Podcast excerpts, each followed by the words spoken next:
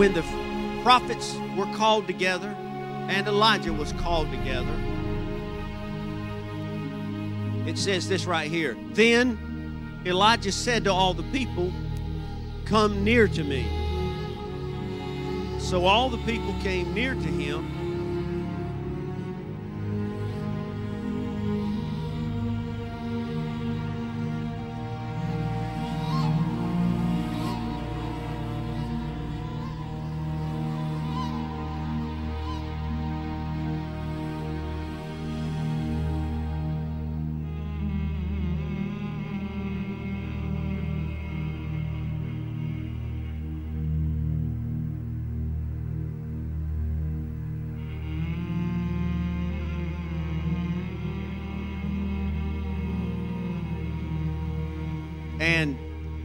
Repaired the altar of the Lord. Did you hear what I said? And he repaired the altar of the Lord that was broken down. Verse 31 And Elijah took 12 stones according to the number of the tribes of the son, sons of Jacob, to whom the word of the Lord had come, saying, Israel shall be your name.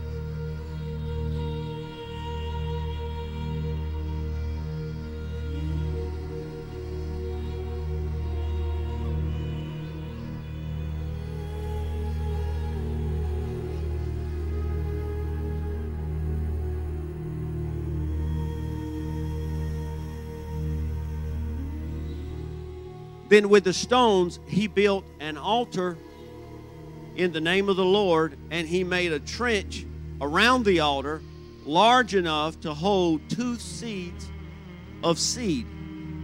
And he put the wood in order, cut the bull in pieces, and laid it on the wood and said, Fill four water pots with water and pour it on the burnt sacrifice and on the wood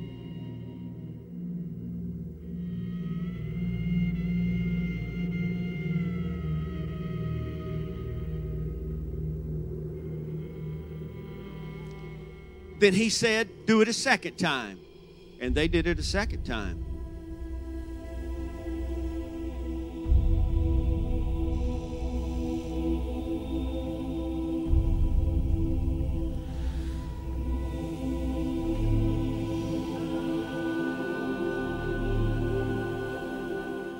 And he said, Do it a third time.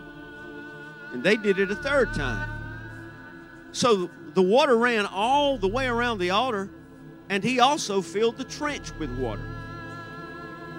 And it came to pass at the time of the offering of the evening sacrifice that Elijah the prophet came near and said, Lord God of Abraham, Isaac, and Israel, let it be known this day that you are God in Israel, and I am your servant and that I have done all these things at your word. Hear me, O Lord. Hear me, that this people may, here's his motive, that this people may know that you are the Lord God and that you have turned their hearts back to you again. Then the fire of the Lord fell and consumed the burnt sacrifice and the wood and the stones and the dust, and it licked up the water that was in the trench. Now, when all the people saw what had happened, they fell on their faces and they said, The Lord, He is God. The Lord, He is God. And Elijah said to them, Seize the prophets of Baal. Do not let one of them escape. So they seized them, and Elijah brought them down to the brook Kishon and executed them there. I want you to close your eyes if you can, and we're going to pray over this word this morning. Father, we desperately need you to open the eyes of our heart so we can see what thus saith the Lord, but our ears, Lord, so we can hear what you are saying, Father. And I know, oh God, that you are able to do more than we even think we're about to see or hear or receive because you are God and this is the most powerful thing we could ever hear is your words.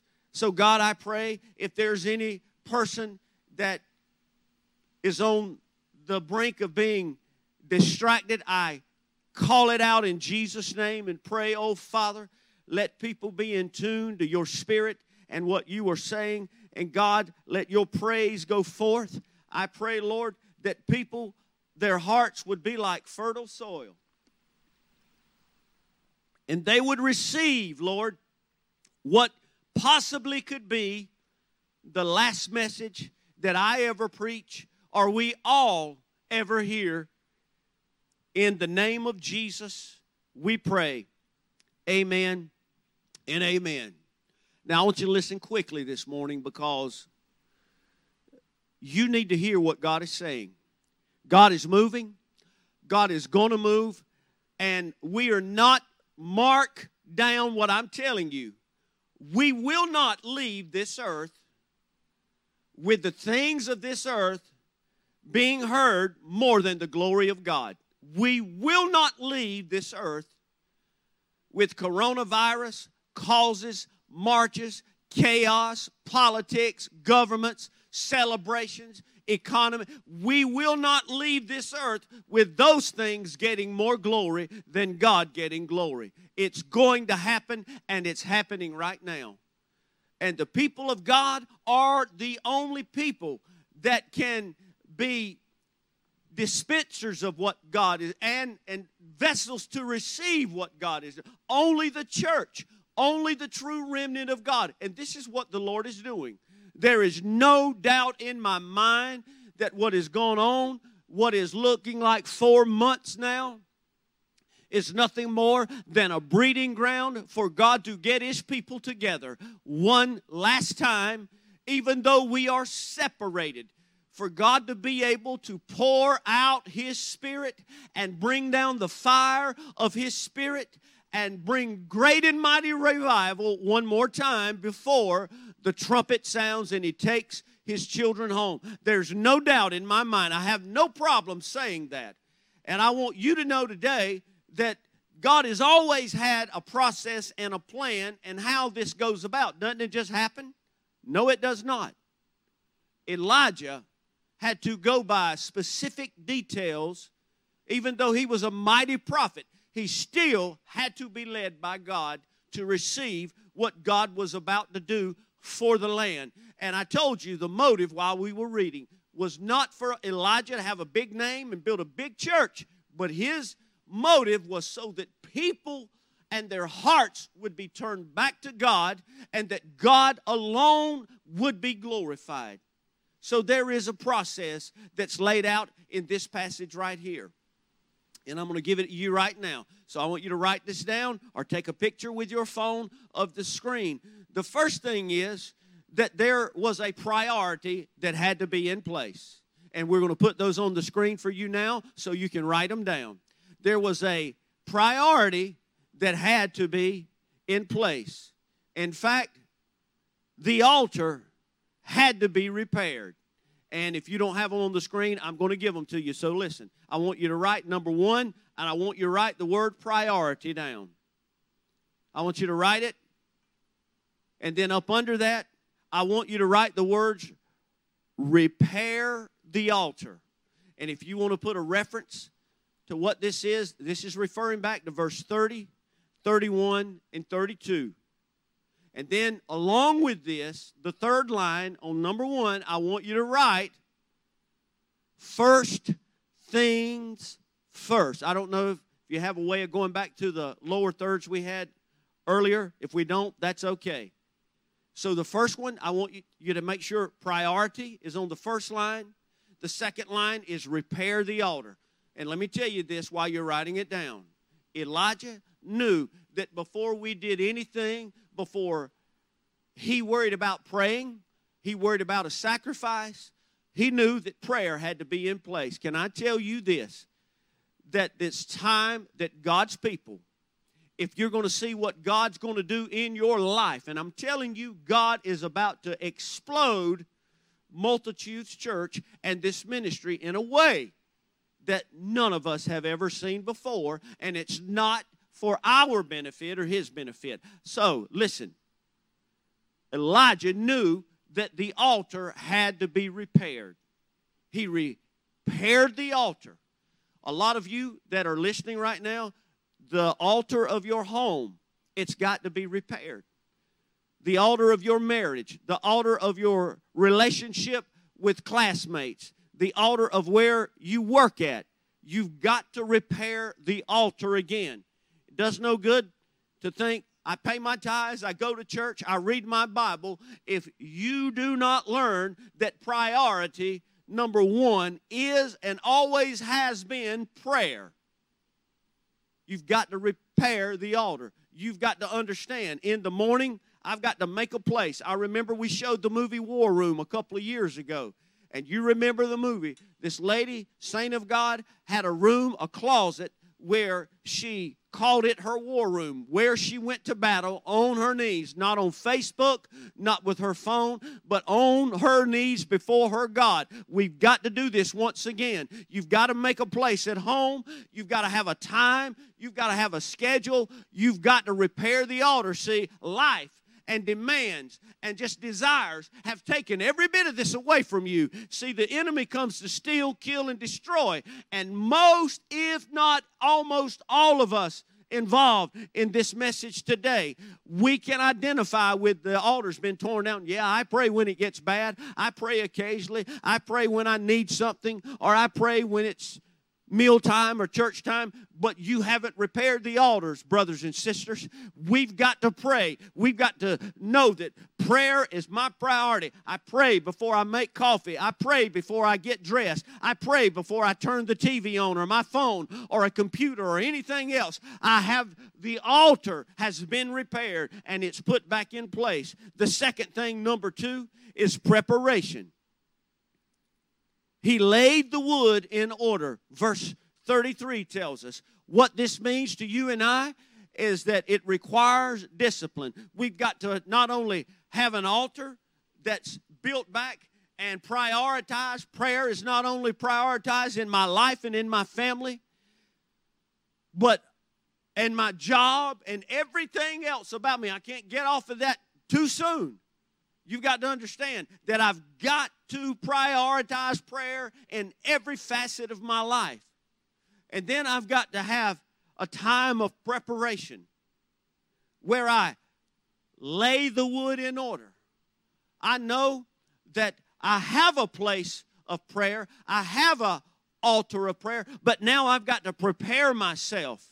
You know, if you go back to the, the early tabernacle, there was an outer court. There was an inner court. And then there was steps where you went by and you washed and you took communion. You you ate. You did before you went into the most holy place. There has to be not only a place of prayer an altar of prayer but you have to prepare yourself. Listen folks you are about to approach the throne of a holy God. He said you could come boldly, and I understand that. I've already said that today. But you've got to know in your heart, I've got to prepare my mind. I can't be preoccupied that I can only pray two minutes because I've got to go to work or something's coming on or I've got to cut grass. I've got to prepare my mind before I get on my face before God. And that's missing. And it requires discipline.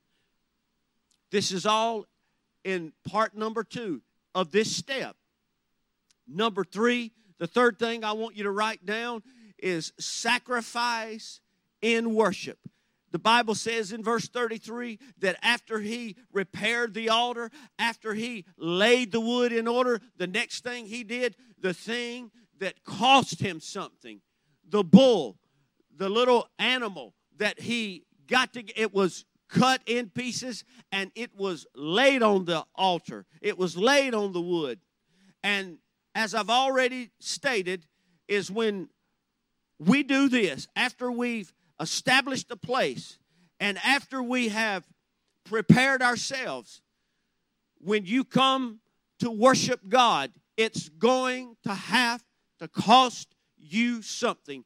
David said, when I preached the other week, when he was at the threshing floor of Araunah, he said, I will not take this from you free of charge, but I'm going to offer God something that I've got something invested into it. I'm not going to take it free. We live in a free society. We are free, entitled to death, and it is crept and taken over the church and the mentality of the church. You want me to prove it to you? When's the last time you've been to a worship service where everybody that was not physically handicapped in their Bible stood on their feet with their hands in glory to God? You know, we're going to stop there for a minute. Worship. Well, I can sit down. No, you can't. No, you can't. You cannot do that. You cannot. You show me in the Bible where people watched and observed when the worship of God was going on. You can't show me it's not in there. And it's not going to be in here. I've told you that, and I can't tell you that enough.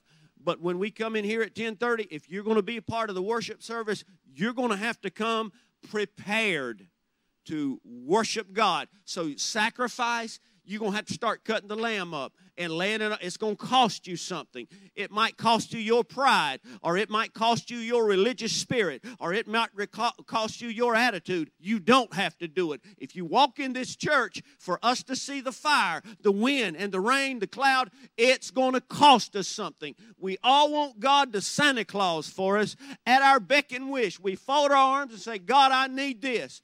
But we don't want to give god the glory due his name. If you're going to sacrifice sacrifice and worship, it's going to cost you something.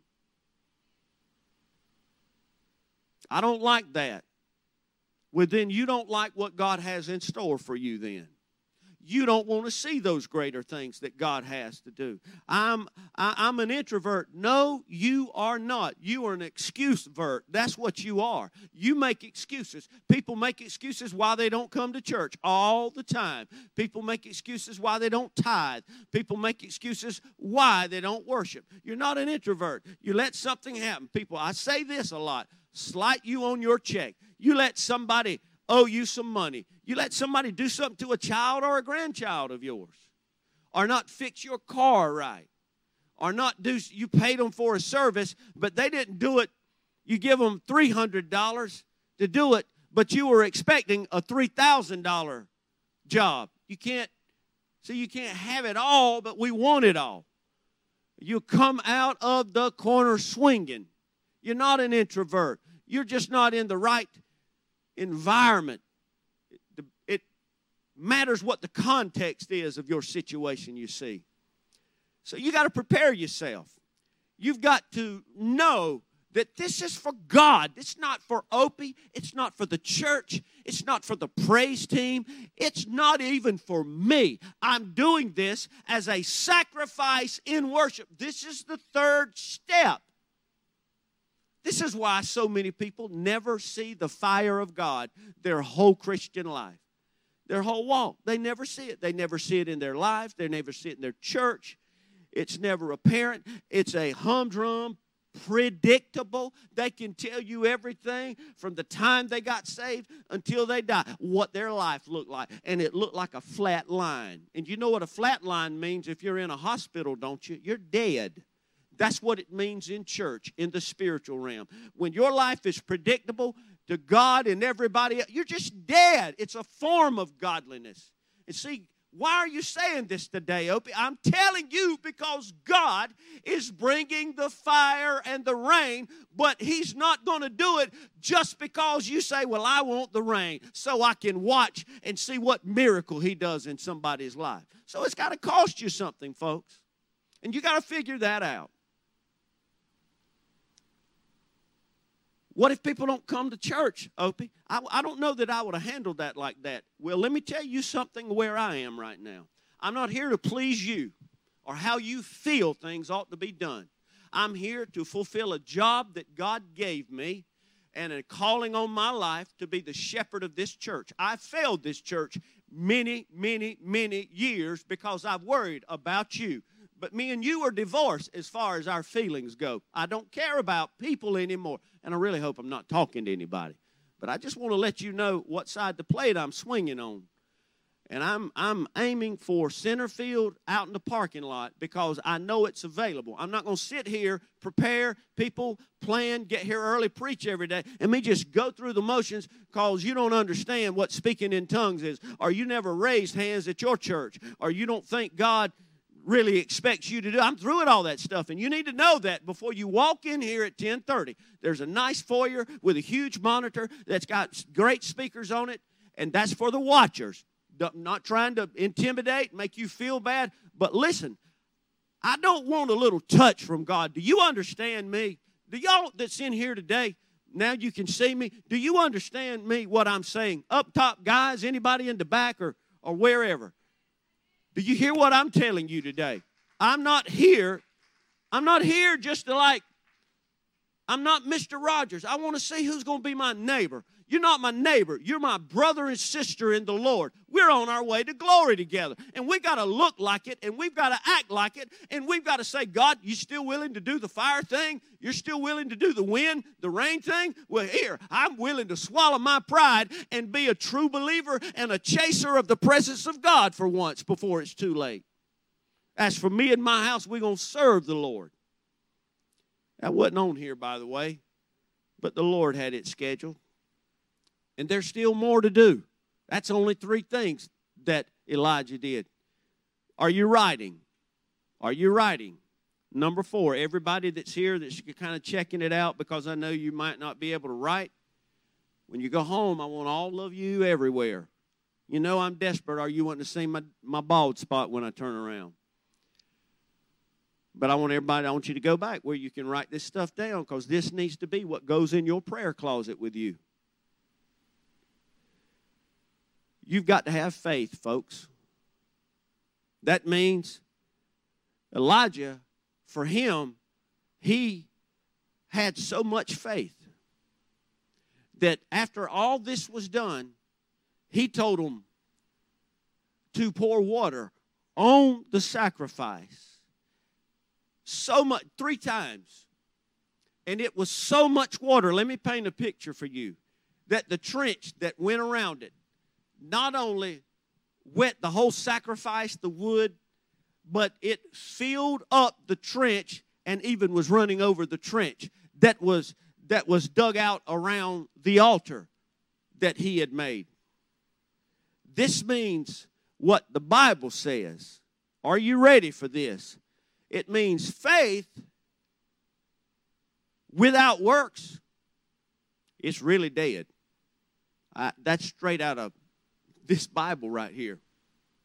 See, a lot of people, we, we'll build the altar, won't we? Because uh, we're convicted about prayer. We, we, we believe enough of God, and we know we're going to need Him sometime. I mean, we're going to need Him sometime. So we'll do the altar thing. You know, we'll even say, Well, I, I'm going to cut my phone off while I pray. I, I'm just going to really focus on asking God to meet this need or take care of this area. And we'll do moderate preparation. We'll do that because we understand that we don't need distractions. Now, now we'll even, you know, you know, people say it, and I don't like the way I'm gonna get my worship on. I no, you don't get it on. It's supposed to be in you, and it comes out of you. You know, and I want you to know that people are convicted and because they don't. I, I remember when I went to the church I went to in Charlotte. You know, I was in a set down environment my whole 18 years. Not everybody, but people didn't understand really what was going on. The pulse of the service a lot of times went by the beat of the song. If it was a fast song, we had what the children would call a good service because there wasn't no preaching. If it was a slow song, we all just sang and that was it, and that was it. Literally, that was it. But I remember the first two or three weeks I went to this large church in Charlotte that I thought I was just visiting because I didn't have time to go nowhere else, and it wound up being my home church while I was in school. And I just thought it's business as usual, you know. I'm gonna come in here all the I don't know these songs. You said that, but I don't know the I don't like these songs. I've see I've done it too, you know. I've been rebellious, full of pride. I've done it too as a Christian. I don't like these songs. And after about the second Sunday, no, it was after the second song on the first Sunday. You know what I noticed? I noticed there's one little white boy in there that was sitting down, and thousands of people around him were standing up. He was the only one sitting down. I don't even know if all the other people wanted to stand up or not. But I do know this. If they didn't, they didn't want to look like fools. And I said, you know what? I don't have a lot of sense, but I just I just don't like sticking out like a sore thumb when it comes to something important like worshiping God. And I don't want to distract people that is worshiping that's doing that. So let me tell you, this might liberate some people. I started standing up the songs I didn't know that I didn't even like because it was I've never heard them before. You know, we sang the same eight songs every time. All the time. I mean, you, you, it didn't matter. You didn't need a song book because you knew what the words to all the songs. But I, I started getting involved in it. And you know what I found out? Nobody had to tell me to raise my hands. Nobody had to tell me to start crying because I, my mind was off of me when I sat down in Central Church of God, even in the balcony in Charlotte. And my mind, I noticed uh, everybody around me was crying, was just not looking and checking it out, but their hands were extended and they were in worship mode. And, and I realized when I grew and I got to that place, that those songs that I used not like, the type of music that I used to not like, and all that, all of that didn't even matter anywhere because the focus got off of the songs, the t- style and type of music. It got off of me and what I, my preference was because I had this country club mentality. You know, church is here to serve and please me. It's what I long. It's not really about God, it's about me. I never really adequately prepared to come into God's house. I prepared to come in and then, you know, I make a list and I gossip or text or talk to somebody about what I didn't like Sunday because I'm here for me. And this changed my whole attitude about God's worship. And when you do this, then you are at a place where your faith, this is the fourth thing we're talking about here, your faith becomes real to you. It's not a form of godliness, it's not just something that you do, but your faith becomes real. And this is what Elijah did. He told them to pour it on and pour it on over and over again. And they did that. They poured it on over again. And then he just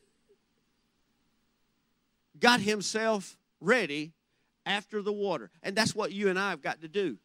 We've got to say, God, I've done all these three things. I've even got my worship life right for the first time. I'm not performing. I'm not here to evaluate other people in their worship or lack of worship. But I've got it all together now. And now I'm ready to walk on faith. He didn't do this hoping God would consume the sacrifice and respond. His relationship was that tight with God. He knew his God was not a dead God. How many of you know your God's not a dead God? That he would respond by fire. And folks, that's exactly what he did. Elijah was now ready. He went through the four step process and he was now ready. He just sit and the Bible says he waited for offering time. At the time of offering, then when the appropriate time, that's why David said, I was glad when they said unto me, Let us go into the house of the Lord because he knew I've spent all this time, hallelujah, with my altar right at home, with my my preparation, making sure that I protected it my time with God, that my sacrifice and worship is in the right order, and that I've been walking on faith. I've been trusting God in areas that other people thought I was a fool for doing it, and now I'm ready to go to church. And at offering time, when He said it's time for me to pray, He prayed a 63 word prayer, I believe. And that's as far as he got, and the fire fell. And this is what God is wanting to do in your life, in this place, and on that camera.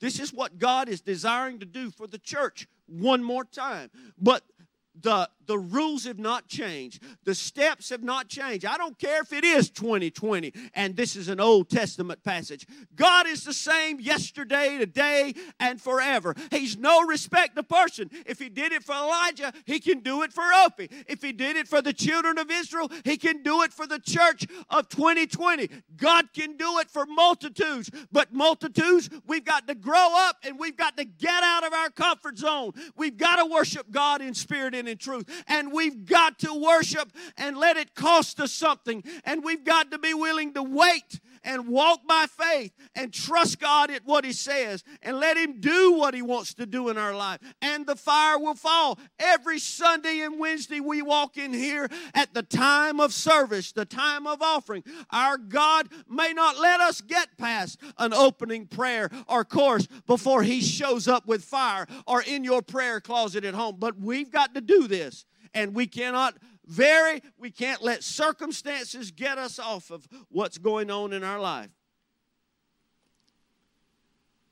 I'm going to tell you that in closing today, that we are in, for the longest times, it seems like, a survival mode mentality. This is what God is watching and God is seeing the church do this. We're just in revival, uh, survival mode, rather. We, if I can just get by, you know, we can't go to church right now, but if I can just get by, you know, I got my stimulus check, but if I can just get by, I really wanted this, but I, I just want to get by right now. Uh, I, I, I just like for the Lord to touch me every night. If I just get by, you know, that's what we're seeing everywhere. And I know a lot of people's circumstances vary and are different. But I want you to understand this right here. We're believers, we're children of the Most High God, and we are not called by God to be in a survival mode mentality. The God that I serve wants me to have a surplus mode mentality. That's what His children are used to. I'm not used to that. Well, you probably, excuse me, are, and you don't know it, but you need to get used to it because we are joint heirs with Christ. We belong to God. And I'm going to tell you this all through the Bible. You look it up for yourself. You know these stories when Jesus would feed the thousands. What would he do? He would tell them, Look, get the leftovers. One time there was 12 baskets full. He he never said, "Well, we almost got we got 4,999 people fed. We almost had enough. The God I serve has always been a surplus God. He's a surplus. Now, I realize that a lot of preachers would take this and try to put a dollar on it and try to take up a big offering. I'm not interested in that. I'm interested in you uh, understanding the God you serve is still alive and, real, and He wants to give us surplus fire. He wants to give us surplus miracles. He wants to give us surplus wind and rain. And right after all this took place, Elijah sent his man over there and he said, Go look on the mountain and see what you see. He said, I don't see nothing. He did it seven times and he said, I just see uh, a rain cloud. It ain't no bigger than a man's hand, his fist. He said, well, You better tell people to get ready and they better run because it's about to bust wide open with water from heaven. And it did that. You know it very well, folks. And this is what God's doing. He's telling us if we will go through the process of His Word, do what He said to do, live the way He said to live, then God will give us rain in these last days. He will respond by fire because it seems like right now all the false gods that people in Hollywood raise up, all the false gods of Washington, all the political gods that everybody chases after after all the current trends seems to be the gods of this age. But I'm telling you, the God that I serve outshines them all, and He still will respond by fire. And the people of God have got to put ourselves in a place where we can experience it once more because God will do it somewhere, and you're going to experience it or you're going to witness it somewhere else. That's what God said He going to do. And I want you to know that our testimony has got to take over this talk. Coronavirus, all of the causes that are going on in this world, the political things that people want to try to put on the forefront of conversation, how people want to stereotype everybody, how division is the thing that people thrive in, even ministers. I can't stand it I cannot stand. I just saw something the other day and I had to just briefly go by it because it was somebody that's labeled as a as a reverend, as a Christian, as a minister, but their whole life in the eyes of God is defined by uh, divisiveness. They they devise, they try to separate, and it just always have division going on. It, and they would tell you, "Oh no, that's not what I'm doing, brother," but that's what you're doing brother. See, Jesus brought everybody together at the cross. The Red Cross, I may have said this again. This is what I'm saying before I pray. This may help you out if you're struggling with all the things that, that pertain to racism or how you feel about a certain group of people or anything. It doesn't matter who you are. When the Red Cross, to show you what matters, when the Red Cross has a bloodmobile drive, let me ask you do they have a section for blacks? Where they draw blood? Do they have a section for whites, Native American, Hispanics, people from uh, Switzerland or Germany or Asian people? Because we have this in this melting pot in America. We've got people from everywhere. They don't have it, and you know they don't. They have it one place, one or two nurses, whoever, drawing the blood, and the blood is not labeled as white, black, Hispanic, Native American. We can go on and on down the list. It's just A positive, A negative, O positive, B negative, uh, and AB. Because when a person needs blood, if it's a white person in the hospital or a black, it doesn't matter. You know what they do? They just go to where they keep blood stored. And if his is A positive, they go in there and they get a vial or a bag of A positive blood because all of us are kept alive not by the color of our skin, my friend, all of us are kept alive by blood. Our blood is the same inside of each and every person on the entire planet. Doesn't matter if they're atheist, black, white, anything. It doesn't matter what they are. It's our blood that we have in common. It's our blood. It's not our skin. It's not our feelings or how we think things are or what our opinion of this group or this thing or Hollywood or our opinions about all these special interests. That's not what keeps us alive. It's the blood running through our veins that keeps us alive. And this is what we've got to understand. All of the talk that we hear, everything, that's the testimony of the world right now. It's time for the people of God to let the things of God be the new testimony, beginning with your salvation and what God has done in your life and what God is about to do in this life that we're all living and what God's about to do in the people that will surrender to Him. And it may be you. And I want you to close your eyes because I believe starting today that if you would get your priority, priority, not plural, in order, and you would start taking prayer so serious that you actually prepare yourself before you pray. You don't take your cell phone with you unless you're playing some kind of instrumental music while you're in the presence of God. And I believe that if your personal worship at home, I've been talking about church today, but if your personal worship starts costing you something, I believe that you will know that God's able to respond by fire. And then it'll be a lot easier for you to walk on faith. Man, I'd never pour water like that. What if God don't answer? Well, see, you're, you're not sure of your relationship. When your faith gets to that level, you know God better than most people around you. Father, in the name of Jesus, I pray that you would be glorified. If you are not a believer, the Lord wants to save you right now. Say, Jesus, forgive me of my sins. I repent. I give you my life. If you do that, He saves you right now and writes your name in the book of life. And He's your Savior. You need to let us know that. You can comment in the post, send us an email, info at multitudeschurch.com, but we need to know about it. And I want to tell the rest of you before we go. And I want you to look at me.